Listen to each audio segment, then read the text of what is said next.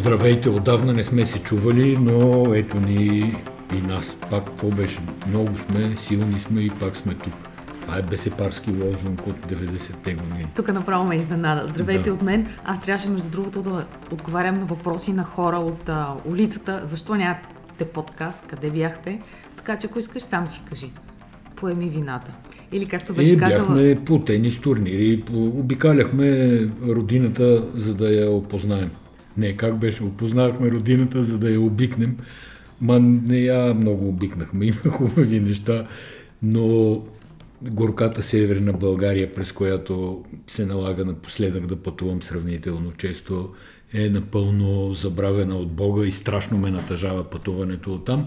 Разбира се, главно поради то ми е трудно да кажа лошо състояние на инфраструктурата. То на места направо няма инфраструктура.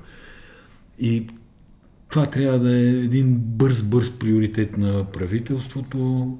Доколкото знам, нищо не може да стане чак толкова бързо. Просто години наред а, за, за такова за, как бе, запускане, запустяване, много трудно мога да се оправят, защото все пак сме държава с закони, уж Еми така, като не избрахте има, тези с работа, работа, работа и сега Има, те работиха, работиха, България. работиха и гледай сега какво става. А не, избрахте някакви хора с мръсни обувки.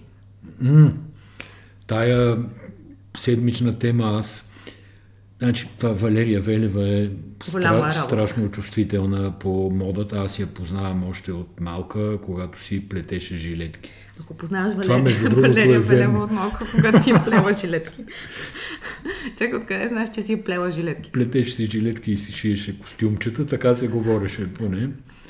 Надяваме се, Валерия Велева не слуша този подкаст, защото най-вероятно ще ти поиска право на отговор. Или да скъси панталоните на Кирил Петков, защото бяха две забележките от нейна страна. Аз си четох Фейсбука. По принцип, не ми се случва често да го чета, но ми направи впечатление, че в рамките на два дни тя много порито следеше визитата на Кирил Петков в Америка. Първия ден каза, че той не се е срещнал с достатъчно важни хора и когато следващия ден се срещна с Цялата Камала... руска група така говореше, че Харис... се срещнали с съветниците на съветниците и поддиректорите на поддиректорите. Обаче, Но това не беше големия като проблем. се срещна с вице-президентката, трябваше бързо да се смени опорната точка и какво, какво удариха в обувките. Панталона му е дълъг, а обувките са му мръсни. Mm. Трябва да кажем, че това е втори сезон на, на, на един и същи сериал. Първия беше Къса вратовръзка. Но да, имаме такъв подкаст, който се казва Късата вратовръзка. Та сега значи, аз връзните обувки. Аз предлагам а, този Костадин Ангелов и Валерия да направят едно модно сайт, така лайфстайл Докажи на хората защо Костадин Ангелов. Защото Костадин Ангелов също се е възмутил от дългия панталон и мръсните обувки. Да, между другото, възмущението е подкрепено с снимков материал, да. направили са скриншот точно върху обувките, зумнали са ги добре, за и, да се чакай видят. само продължа. Сега... Представи си само Коцето Ангелов и Валерия Велева, страшен дует правят, значи могат или подкаст да направят, ги съветвам, моден, или едно сайтче, защото очевидно Кирил все яше му е дълга вратовръзката, я няма да са му закопчани и копчетата, я нещо. И може да се казва от връзка да. до връзка. Смисъл, от вратовръзка до връзка за обувки. Обувките си личи, че бая километраж са навъртели. И тук... Я вие с какви обувки са ти. Въобще сте лъснали ли си се за този подкаст? Но, сега, трябваше по някакъв начин да се контрира, нали, да се направи контрадезинформация на новината, че всъщност са оговорени танкери с газ, който е ти да видиш по-ефтин от а, братския съветски газ. И разбира се, какво да кажеш на българския народ, освен да. това, че на някой са му мръсни обувките. Еми да. Какъв е за това, каква е ползата от този ефтин газ, като премиерът ти ходи с мръсни обувки? Да, е... и днеска са питали на парламентарен контрол колко точно е по-ефтин газа. Кирил Петков не е отговори, казва, че по-ефтин от руския газ. Освен това има и новина, че оня азербайджански газ, който трябваше за да дойде да изчака да се построи терминала в Гърция, все пак може да дойде и без да се построи терминала. Нещо, което ние знаехме, но пък колко телевизионен ефир се изхъби, за да се каже как това нещо не може да се случи, мисля, че дори не може и да го сметнем. Значи сега са много загрижени всички, защото аз не си спомням по времето на ГЕРБ някой да е питал колко струва газ. Нямаше такъв въпрос. Бичахме си там с Газпром, строихме им южни потоци, които сега А колко струва Южен поток? Евентуално 3 милиарда там се знае.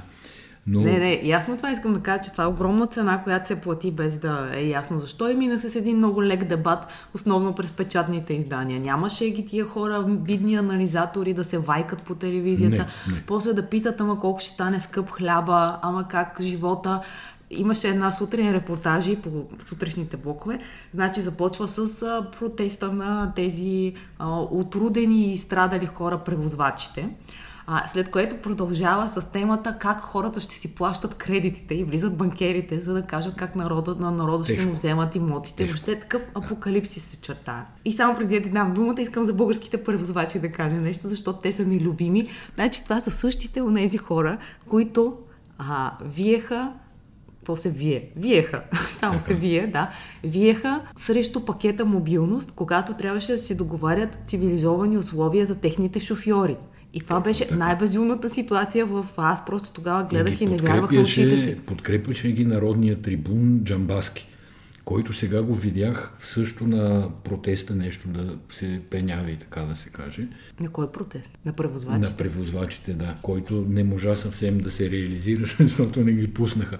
Но за загрижването исках да довърша. Сега преди малко в колата слушах парламентарен контрол, където някакъв депутат от ГЕРБ така доста сричаше, но си беше написал иначе, как да кажа, подробен въпрос към Калина Константинова за тежкото състояние на българските почти. И Калина Константинова си започна отговора, който иначе беше приличен, разгърнат, всичко се обясни, но тя си започна отговора с това, че а, си дава труд да направи справка в системата на Народното събрание колко пъти се е говорило за почтите в последните 12 години. Имало само 4 въпроса за 12 години. Тоест, ако ГЕРБ са били толкова загрижени за почтите, би трябвало този въпрос да е поставян многократно.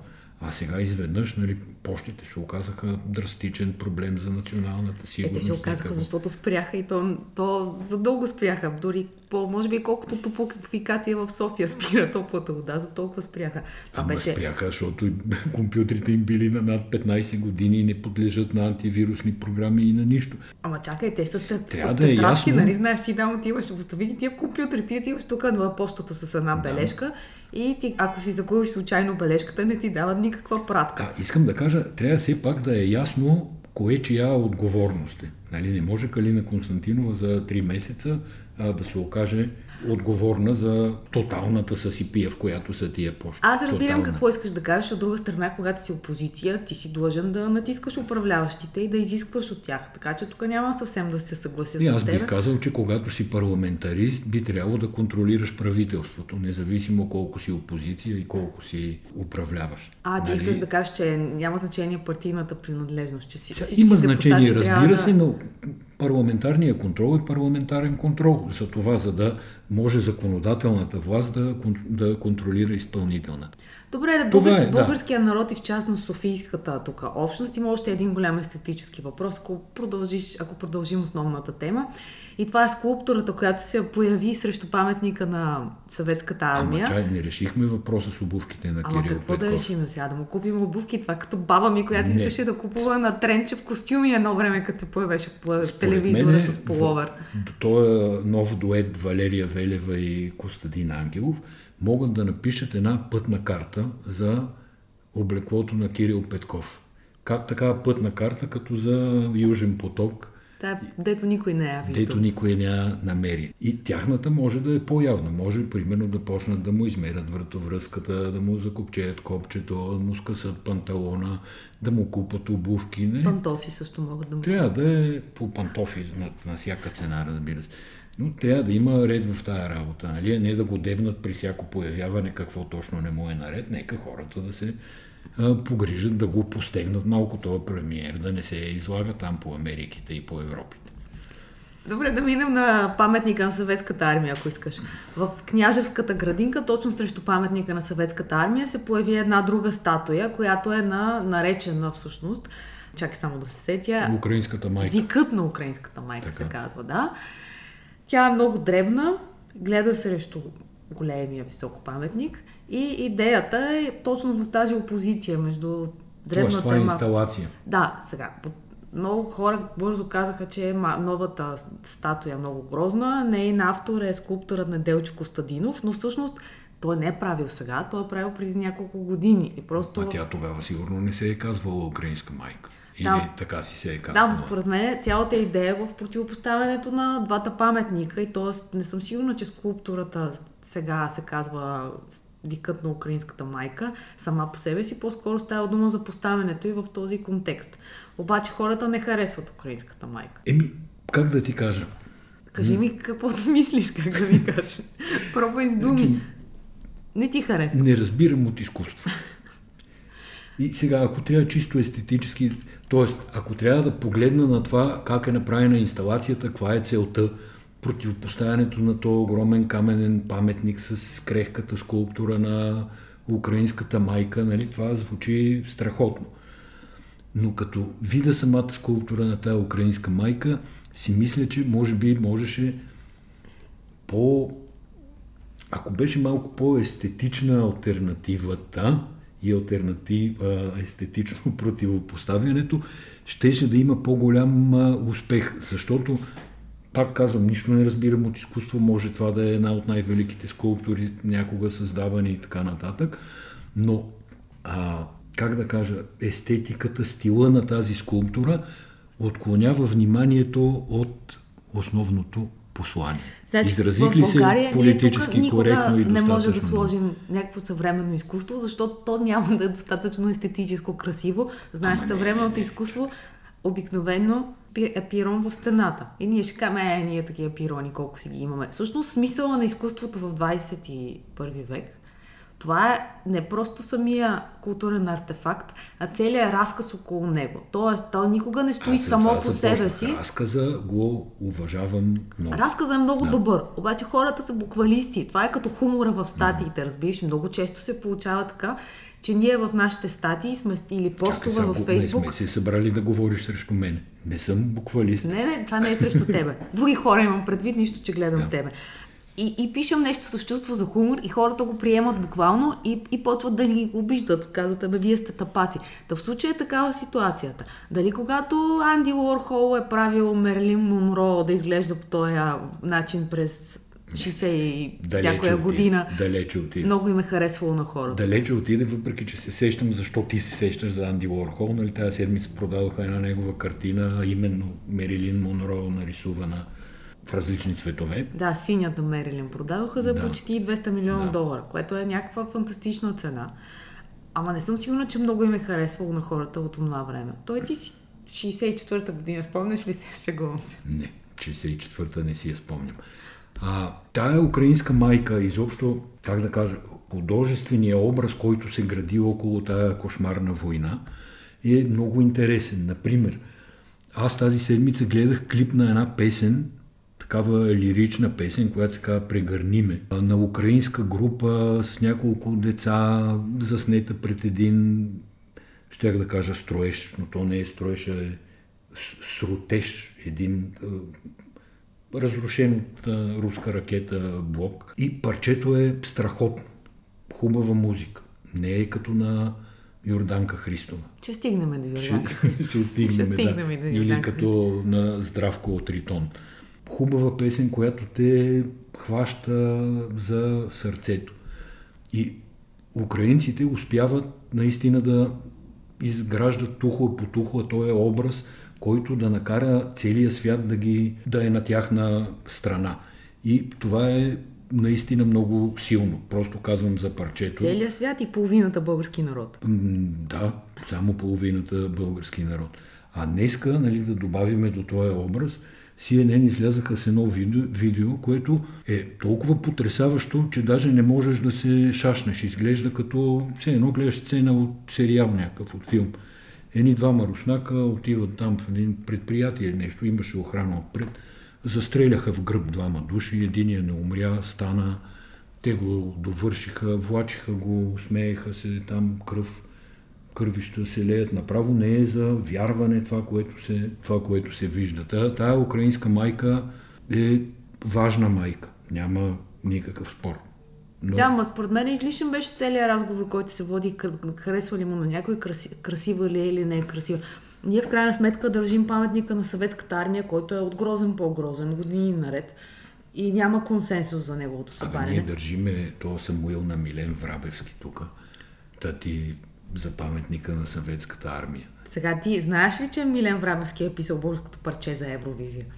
Значи няма да се очуда Милен Врабевски да напише химн на България. Нали, той е, доколкото съм го хванал така през медийните му участия през годините, всестранно, многостранно или много странно развита личност. Според мен Така единствената причина да не му се получи и България да се представи все пак лошо, отпадайки още в, при първото пеене, така да се каже, е, че Милен Врабевски не се е докоснал до таланта на архитект Мирянов и двамата заедно да направят българското парче.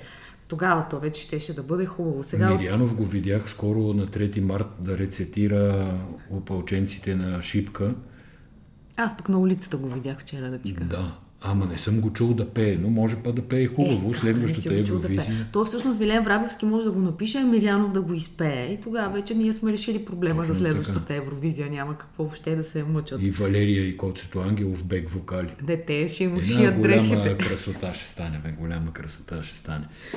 Да, Евровизията е ясно. Не, темата. но Милен Врабевски е важен. Това е човека, който финансира този прословут паметник с светещите очи, аз който вече казах. беше много грозен. И другото, което е, той е в Обществения съвет на Българското национално радио. И вместо да вземе някакво отношение по темата русофилия в ефира и Волгин, който е тотално отплавал на руския бряг, там от другата страна на Черно море, а, той пише песни за Евровизия. Не сега не очакваш от човека, който е, трябва да е в съвестта, така да се каже, гражданската на една обществена медия, да се занимава с писането на песни. Бе, цялата работа изглежда някаква... Абе, личеше си, че човека не е композитор. Това все едно аз да сготвя нещо. Ами, горе, Хората няма да оценят хумора, тук горе- само аз се смея. Горе-долу а, същата работа и така да няма на тази Евровизия какво да и е, мислиме повече. Но за българската музика такива героини на българската естрада, не знам дали голямата част от нашите слушатели имат представа за явлението българска естрада. Между другото, много импонира на сегашната Евровизия едновремешната българска естрада, Златния Орфей и така нататък. Но едни хора от Златния Орфей от преди не знам колко години вече. Не знам, аз ли съм стар, те ли са млади. Нещо поколенчески като епоха ми се, разместват ми се пластовете, като гледам Йорданка Христова в Народното събрание и Здравко от дует Здравко Ритон. от дует Ритон, ма тази ритонката я нямаше. Нищо имаше Силвия Кацарова и Милена Славова. Всички те поканени на Комисията по култура, заедно с а, асоциациите, които се занимават с авторски права, депутатите от тази комисия. И какво се обсъжда? Обсъжда се да има квота 50% българска музика в БНР и БНТ. Само аз не разбрах българска музика, а тая, която е пет на български или която се изпълнява от български изпълнители. Защото през цялото време се говореше, че не трябва да се пее на английски и даже имаше коментари от типа, че на тези от Евровизия не им се е получило парчето, защото е на английски.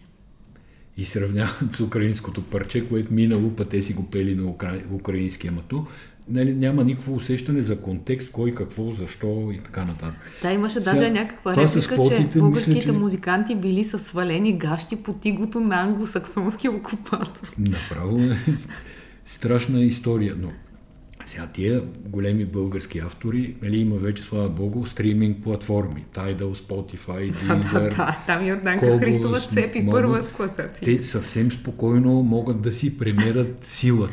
Ей, сега пускам С- Кобос и, с и всеки Йорданка други. Христова и Здравко от дует Ритон. Ама има ги, между другото. Е, има ги, разбира се. Има Къде ги. ги има? Кой го има? В а, платформите ги има, аз съм го търсил. То, сега, точно здравко не съм го търсил, В ако трябва да съм честен.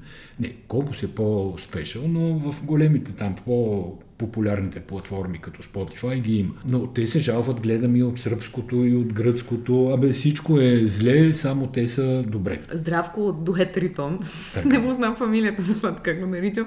И той каза, пристигат Чукич, Мукич, а, Цитакис, Митакис от съседни държави Да, и да. пълнят залите. Не, не помага за единството на Балканския полуостров, той с тия Да, изказвания. обаче не знам дали си даваш сметка сега, аз малко по-конспиративно да подходя, а реално обществените медии са тези, към които обществото би могло да изисква и да има някакви претенции към тях. Така.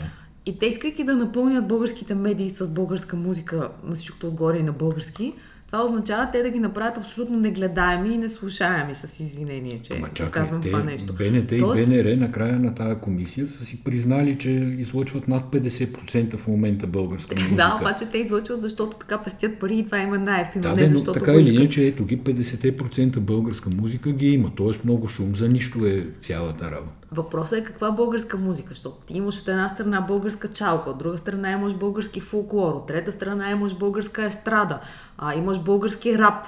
Това е всичкото българска музика. Даже имаше и български рок, ама Имаше и български Това рок, ама него не го пускат по телевизия. не го пускат, да. Да. И Защото много бунтари, български блус имаше, много работи имаше. Сега са по площадите и то слава Да. Богу, че ги има де. А, Ицо Хазарт е бил на това заседание на Комисията по култура, стояла някъде около час и добре, че си е тръгнал. В общи линии им е казал, че това е пълна глупост с а, квотите 50 на 50 и че който си е некадърен с квота или без квота се си остане некадърен. Да, и казва, И- че като направил добро парче, изкарвал добри пари, а като направил тъпо парче, не изкарвал добри пари, ама не ходил да иска закон, за да му пускат парчето и да изкарва пари от него. Само накрая това, което аз чух, е един казва, е, жалко, че си тръгна, нали? Искахме да го питаме кой е авторът на Шаро на първия сняг. Е, това е най-важното. Това е хазарта, ако не го знае, И, това слушай, ни, ни за депутат става, ни за певец. И да направя отчетене на една партитура. Тоест изпит искаха да му спретнат. Ясно. Значи, те могат да четат партитури, но не могат да пеят. Но цялото това безумие, което се развива в Народното събрание, което според мен нормален човек не може да си причини два часа слушане, а дори на този фон Тошко Орданов изглеждаше такъв конструктивен и, и много стегнат в речта си. Цялото това нещо се случва заради този варнец от възраждане, който всъщност се заиграва с някакви теми, без абсолютно да има намерение да прави каквото и да било. И понеже звучи много яко, хайде да има квота за българското, каквото и да е българското, няма никакво значение. И те се срещнаха с него, твоята приятелка Милена и останалите преди няколко седмици имаха среща. Въпросът е, че Възраждане не сядат да напишат закон. Значи, виж, аз не знам за българската музика дали има квота, но зато от Възраждане със сигурност има някаква тайна квота, Ама много му е голяма квотата. която ние не я знаем. Обаче той е в BTV всяка вечер и през една сутрин, нали, може да преувеличавам, ама не е много, е малко. При положение, че е най-малката парламентарна група, няма какво да каже, никога не е предложил нищо Да, свестно. и протеста на Възраждане се отразява с гости, докато да кажем шествието за Украина, което беше грандиозно, свърши с, а, как се казваше това, шоуто светлинното Да, да. на върху посолството. Те не извикаха хората, които са направили образа, да кажем. При- Беше интересна Ама не импонират тия на българския народ нещо такива. Ма нека да кажем каква да. беше прожекцията. Тя беше интересна и всъщност лицето на Путин се превръщаше в лицето на Хитлер. Имаше репликата иди точки, да. точки, Не, точки. Важното е, че наистина сред а, осъзнатата будна и не пияна с ракия българска част от населението, украинците се радват на подкрепа и слава Богу, така трябва да бъде. Иначе сега като ка- тук, понеже виждаме, че един линк си пуснала на BTV новините за Комисията по култура, която я обсъдихме, де? но заради BTV се сещам, там има, освен този Костадин Костадинов, редовен гост Стив Ханке, Да, забелязах, че се възмути който мине не мине и го включат в някакво интервю, което претендира да е хипердълбокомислено такова. Значи, както ти се чувстваш с Йорданка Христова и дует Риетон, аз така се чувствам по същия начин с Стив Ханке. Дали времето бързаше нещо или Не, аз съм аз в, смятам, в че друга този реалност? ще ме надживее и както и да е, да не влиза в, в сферата на черния хумор. Но темата е уж еврото. И сега, по темата в еврото, аз съм сигурен, че в Европа има стотици, да не кажа хиляди, може и десетки хиляди грамотни економисти от Европа, от страни, които работят с евро, от страни, които вече са забравили кога са го приели това евро и кога а, са имали някога национални валути. Това са страни с успешни економики. И аз не съм видял нито една българска медия да потърси, да кажем, италянец, французин, грък, германец, економист, анализатор, да каже човека каква е работата с приемането на еврото. Единственият, който коментира еврото е Стив Ханки. Ексклюзивно по всички медии. Ексклюзивно по всички медии и само той. Наистина, с това искам да кажа, че цивилизационната борба, която се води срещу България, е наистина по, по всички нива. Да, да, ма ние защо искам, участваме в това нещо? Искам нашите слушатели да са нали, силно да им светне червената лампа. И във всичко да се съмняват, защото всичко е плод на някаква, щях да кажа, конспирация. Не е ми на пропаганда. Да, ама гледайки телевизия, всъщност ние участваме в това нещо под една или друга форма. Аз наистина това, което виждам като паралелна реалност през екрана, то е едно много криво огледало.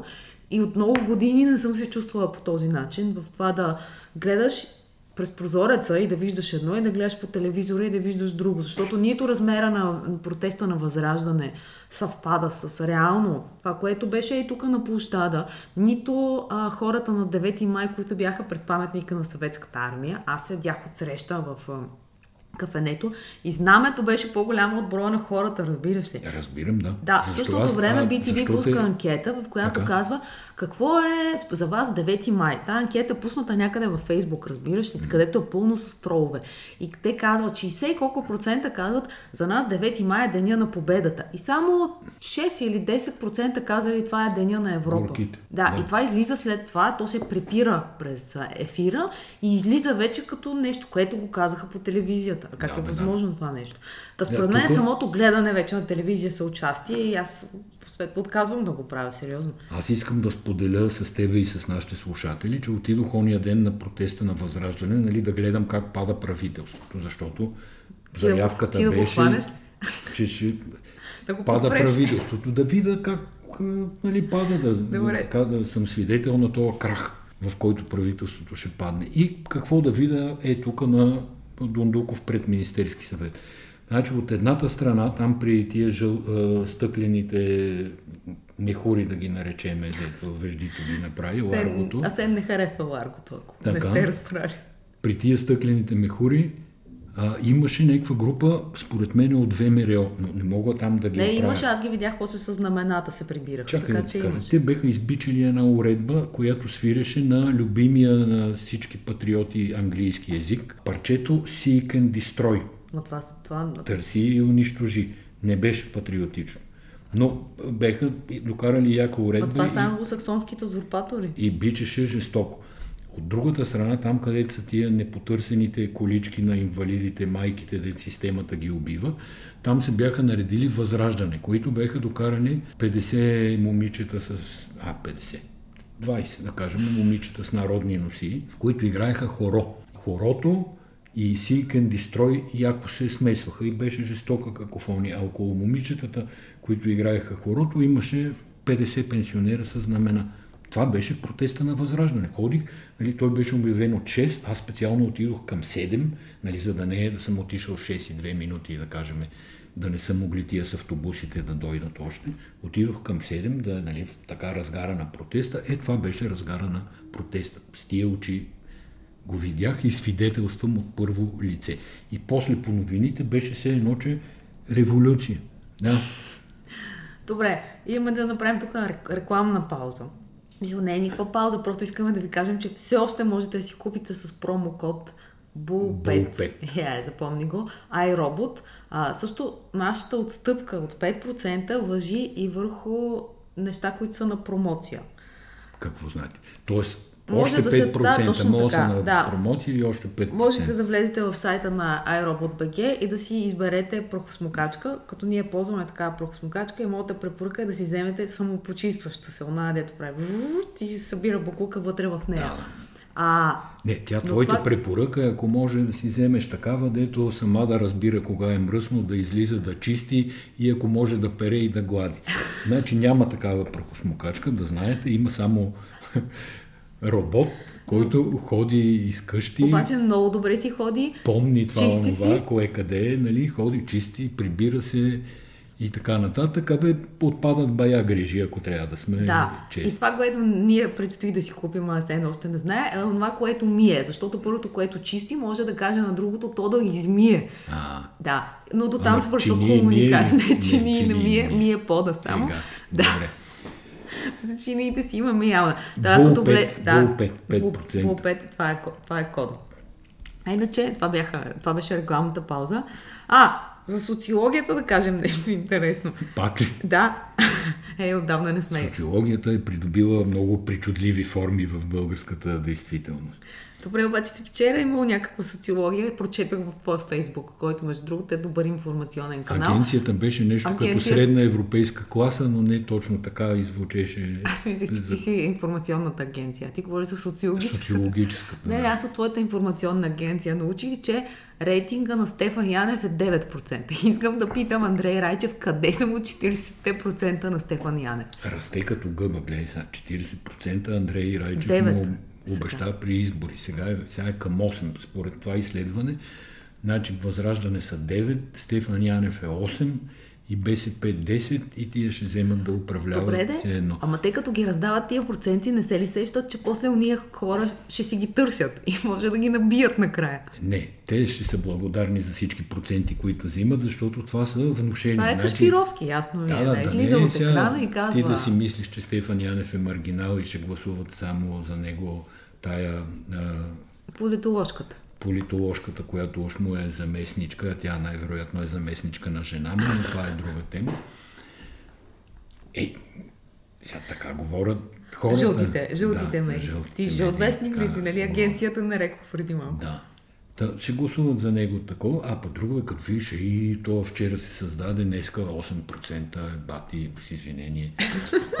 Мисля, че се отплеснало. Да, и, и силата. Това е положението там с българската социология и всъщност все пак да кажа на хора, които не са следили през тая седмица и през миналата и по-миналата много внимателно, тук напоследък се бъка, появяват се бъка от електорални Появяват се бъка. Или е Не. бъка, или се появяват. Не може и двете двете. и се появяват и бъка от електорални изследвания социологически, при положение, че няма електорална ситуация.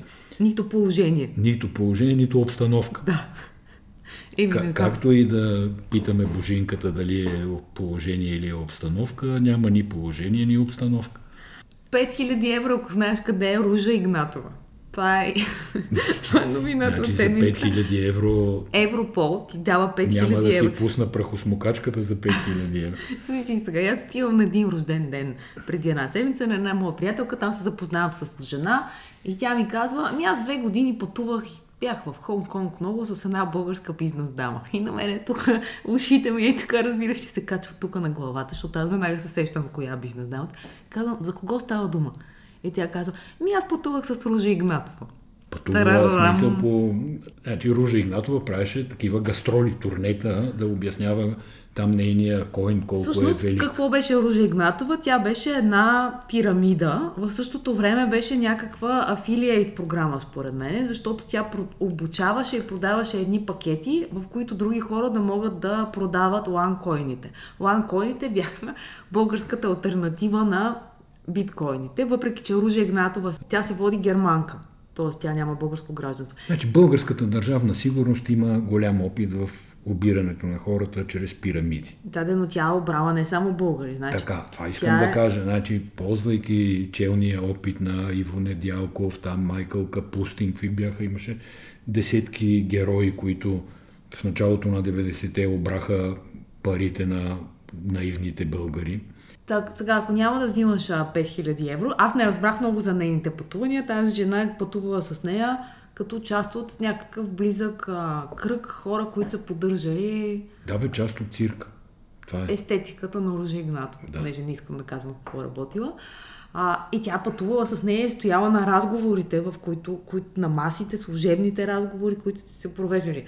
И беше супер интересно. Разбира се, тя не, не гледа с тези очи на журналиста или на човека, който би могъл да разбере някакви бизнес схеми, но а по-скоро разказва за тази ружа как- какъв тип човек е. Именно много амбициозен, очевидно доста умна. Между другото, познавала и брат и дори е била в контакт с него, когато са го арестували. Ружа Игнатова има брат, който беше арестуван малко след нея в Нью Йорк. Къде е Игнатова, не се знае в, в момента, затова именно се дава тази награда. И а, новината от тази седмица е, че Storytel пускат аудиосериал, който е правен от а, журналиста Ники Стоянов от Вестник Капитал. И се казва Жената, която ограби света. Седем епизода, разследване, да. Ти да видиш. Да, много интересно. Жена, Лан Койн, жената, която измами света и това систематизира абсолютно всички факти и открития за Ружия Игнатова. От една страна цялата бизнес история, как е изградена тази псевдовалута, от друга страна нейният път от България до, ако си тя всъщност имаше много участие в а, арабския свят, в Китай, а, Азия. да, да. да.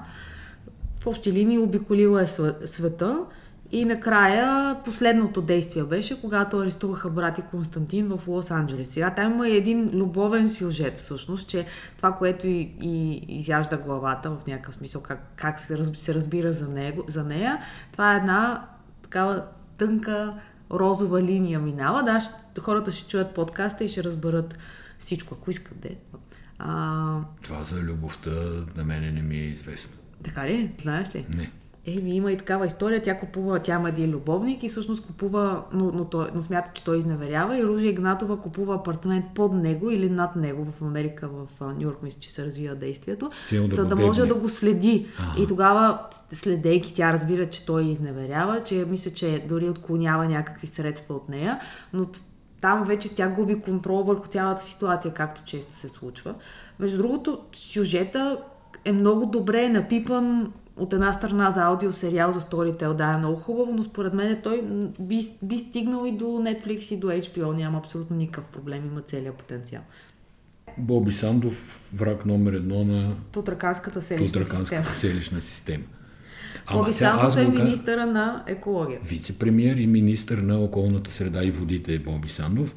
Аз не съм съгласен с него по няколко теми. Най-вече за шистовия газ, предполагам. 100% най-вече за шистовия газ. Ние казахме, Голяма че... новина беше да. тази седмица, всъщност едно интервю на Трайчо Трайков, което за малко да пропуснем да отбележим, а трябва, който, между другото, така, питайки го в нова телевизия, мисля, че беше, при Виктор и Мира, и те го питаха за чистовия газ, може ли той да стигне до България, на каква цена би стигнал.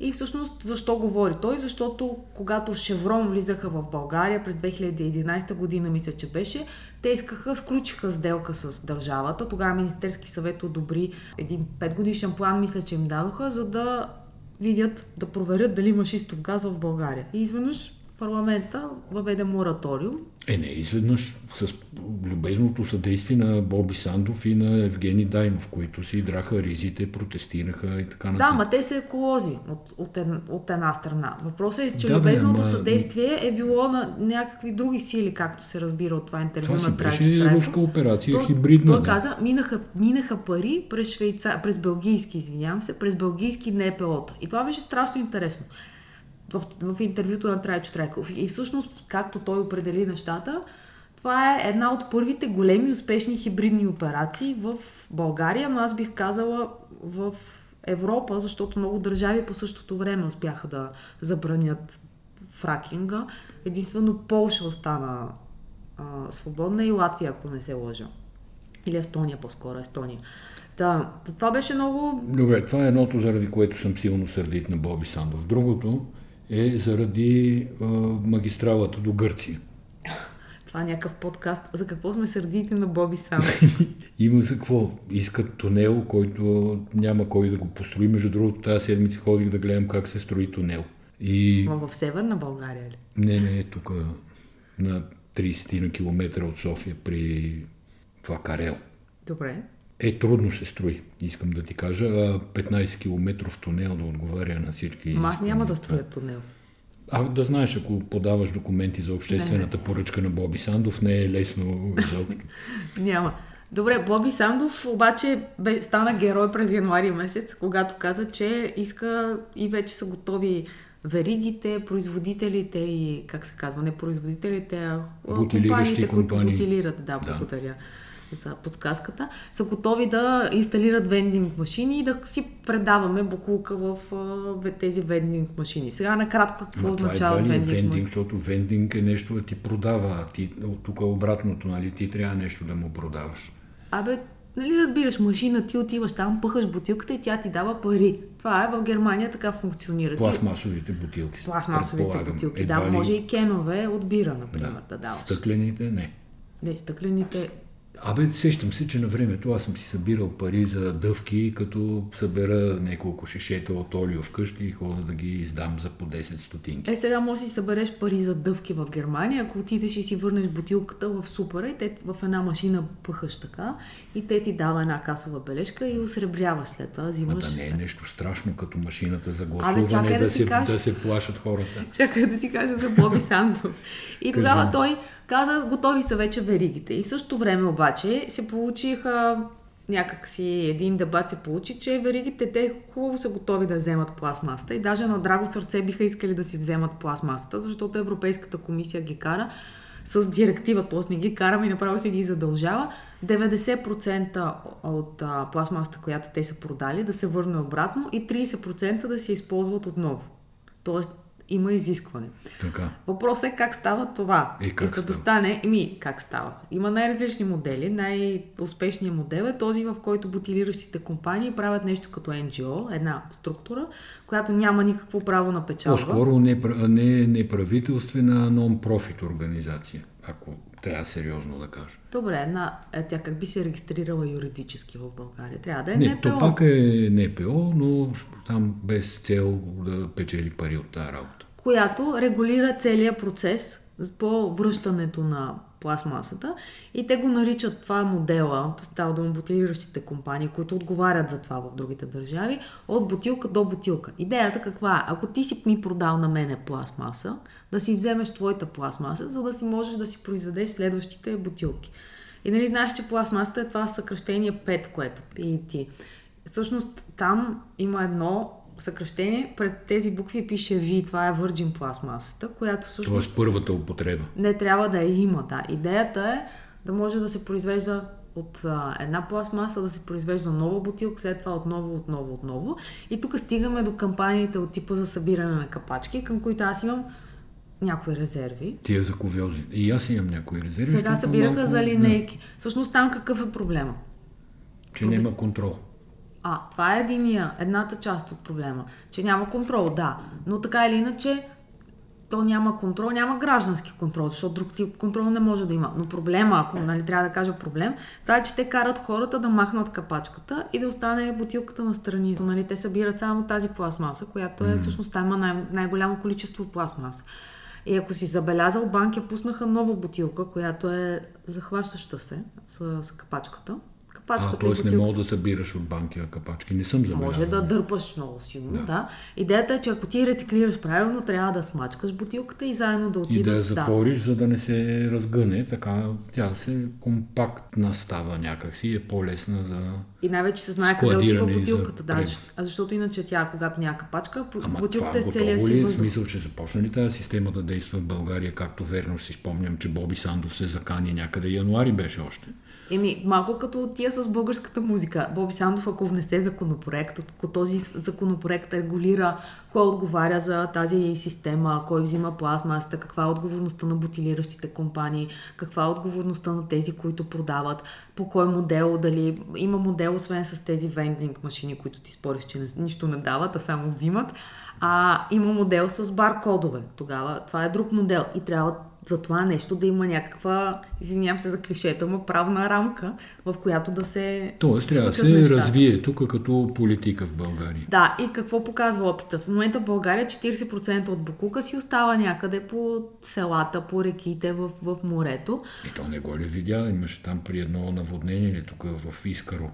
Да, между другото снимките бяха потрясаващи. Потрясаващи снимки. Литва, да кажем, са въвели скоро и те са стигнали, първо са били на, когато са тръгвали 60% от Букука, само са рециклирали, после са скочили на 75 и сега са 92-93%. Тоест, да, ама, то е много просто. Разбираш, хората, когато ги удариш през джоба, т.е. ако той е платил по-скъпо и трябва да си вземе след това. Аз в Германия винаги си връщах бутилките, разбираш ли? Няма, ние, Не. нямаше случай, в който ние да не си върнем бутилките, защото този депозита беше много голям. Тоест ти плащаш при една бутилка вместо 50 стотинки я плащаш 70. Или 80, или да. 80, после като връщаш бутилката ти връщат а, Да, но тия няма, 30 но стотинки. няма производител на пазара, който да не ти взима този депозит, разбираш ли? Тоест това ти няма откъде да си купиш ефтино. Та това е една тема, която предполагам, много хора четоха тогава, за, когато написахме за Борислав Сандов. Тя няма да мине по сутрешните блокове, да. най-приятно, защото... Е, Стив, не, Ханке, може... Стив Ханке не е специалист, може... да ти каже и сигурно няма мнение Ама по виж, ако стане, а, ще стане ли водата може? скъпа? Да. Могат ли хората, могат ли да. българите да си позволят да. газирана напитка? Може пък да мине и по да. телевизиите. Добре, дай да кажем какво гледаме. Ти какво гледаш? Да гледам, Рим, гледам Рим. А, ти гледаш турнира. в Рим. Гледам тази седмица и миналата. Всъщност миналата беше Мадрид, тази седмица беше Рим и аз гледам, т.е. беше не ми още е. Това са два мастърс турнира, който се интересува от тенис знае, който не се интересува, така и не се интересува, но има нещо за гледане, което... Добре, така ли, че ти не можеш да, да го препоръчаш това нещо сега. Не се интересуват хората какво правиш, а те какво могат да научат от тебе. Разбираш ли? Това са два има различни Има уникално атрактивни мачове на турнира никой, в Рим. Никой Днеска няма е петък, да ги гледа на повторение. Събота и неделя, Ти докато го монтираш този подкаст, той вече ще свърши матча, не се излагай. Добре, аз гледам един сериал, който се казва Туристът, каза ми го оперната певица и на Кънчева. Много хубаво, когато записваш подкаст и хората после като те срещнат на улицата и те си обсъждат вече сме вътре в темите. Разбираш, mm. няма нужда, ма ти какво правиш, къде беше, защото те знаят първо ние какво сме правили, къде сме били. И направо тя, като ме вижда, ми каза, Сибина, да ти препоръчам един сериал. Това е Туристът и участва Джейми Дорнан, който е пича от 50 нюанса сива случая има, той има проблеми. Ето, един мъж с проблеми, стига само с тия жени с проблеми, губи си паметта е. И не знае кой е, къде е, нищо не знае. Обаче очевидно някой иска да го убие, разбира се още в началото, че проблема е повече от голям. И това е положението. Това гледам HBO Max, ще да значи, кажа аз Go Max. имам, като каза, все пак не съм само на тенис, имам да направя анонс, а именно един от, може би, най-любимите ми сериали напоследък всъщност, да знае българския народ, целият български народ, който ме слуша, е, се казва Westworld. Той не стана много популярен, нещо не се хареса, не се разбра, това онова. За мен е колтово парче, изгледах го с най-голямо удоволствие. И сега научавам, че има трети или четвърти сезон се пада, тук ще ви излъжа, но има нов сезон, който ще започне от 27 юни. И са пуснали един трейлър, изгледах трейлера, супер яко на 27 юни е тук с дистанционното, че го чакам да почне. Това беше всички влизат в нещо като електронна игра и там започват да се убиват, защото няма, няма правила на играта. Много ви благодаря, че бяхте с нас в този динамичен, интересен подкаст. Да, а, лъскайте си обувките редовно, особено ако ще се появявате публично по телевизията, да, защото не знаете не... кога Валерия Велева ще ви издебне. Или Костадин Ангел ще ви пусне снимка. До следващата седмица.